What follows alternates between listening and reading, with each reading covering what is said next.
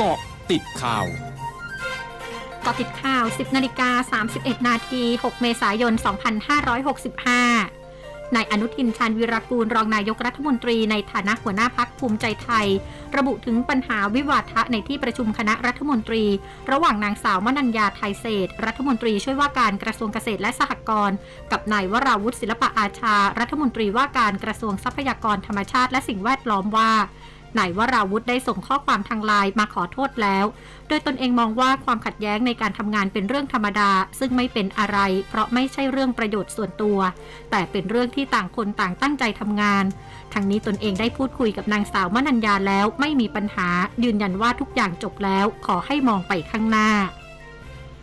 นายธนกรวังบุญคงชนะโฆษกประจำสำนักนายกรัฐมนตรีเผยพลเอกประยุทธ์จันโอชานายกรัฐมนตรี และรัฐมนตรีว่าการกระทรวงกลาโหม ห่วงสถานการณ์โรคโควิด -19 ในกลุ่มเด็กเล็ก ที่พบว่ามีจำนวนผู้ติดเชื้อและเสียชีวิตเพิ่มมากขึ้น จึงขอความร่วมมือผู้ปกครองเฝ้าระวังและสังเกตอาการเด็กที่มีโรคประจำตัวอย่างใกล้ชิด หากมีอาการป่วยผิดปกติจากคนในบ้านเป็นผู้ป่วยโควิด -19 หรืออยู่ในกลุ่มผู้สัมผัสเสี่ยงสูง ต้องรีบนำพาเด็กไปพบแพทย์โดยเร็ว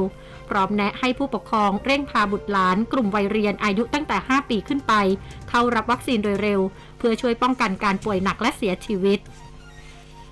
นายจุรินลักษณะวิสิทธิ์รองนายกรัฐมนตรีและรัฐมนตรีว่าการกระทรวงพาณิชย์ในฐานะหัวหน้าพักประชาธิปัตย์พร้อมด้วยแกนนำพักอาทินายสาธิตปิตุเตชะ รัฐมนตรีช่วยว่าการกระทรวงสาธารณสุข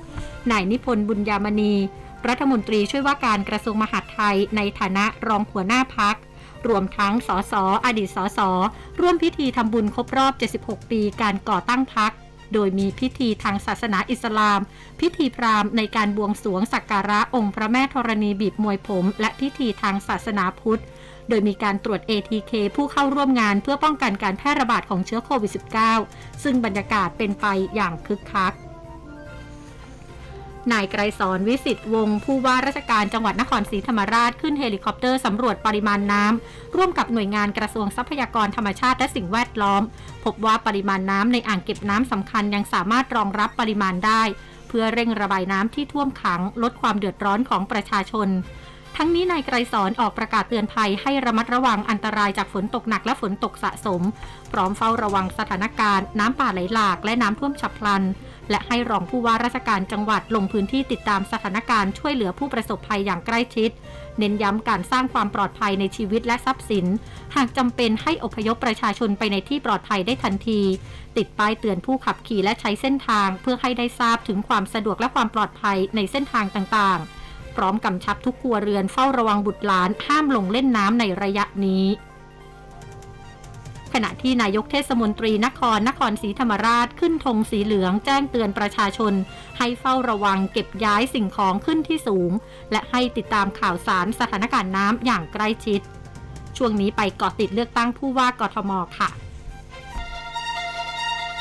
m c o t เจาะลึกเลือกตั้งผู้ว่ากทม นางสาวธีรรัตน์สำเร็จวานิชโฆษกพักเพื่อไทยเผย คนกรุงเทพมีความตื่นตัวในการเลือกตั้งผู้ว่าราชการกรุงเทพมหานครเป็นอย่างมาก โดยพักเพื่อไทยมุ่งหวังว่าหลังการเลือกตั้งครั้งนี้จะสร้างการตื่นตัวทางการเมืองมากยิ่งขึ้น และเกิดการผลักดันให้เกิดการเลือกตั้งทั่วไปโดยเร็ว ซึ่งเชื่อว่าการเลือกตั้งครั้งนี้จะเป็นเครื่องสะท้อนและส่งสัญญาณถึงการเลือกตั้งสสในอนาคต ช่วงนาคืบหน้าข่าวอาเซียนค่ะ ร้อยจุดห้าคืบหน้าอาเซียน กระทรวงสาธารณสุขเวียดนามรายงานในช่วง 24 ชั่วโมงที่ผ่านมา พบผู้ติดเชื้อไวรัสโควิด -19 รายใหม่ 54,995 ราย ส่งผลให้มียอดผู้ติดเชื้อสะสม 9 9 2 2 0 40 ราย ซึ่งเป็นจำนวนที่สูงที่สุดในกลุ่มประเทศอาเซียน ส่วนผู้เสียชีวิตสะสมอยู่ที่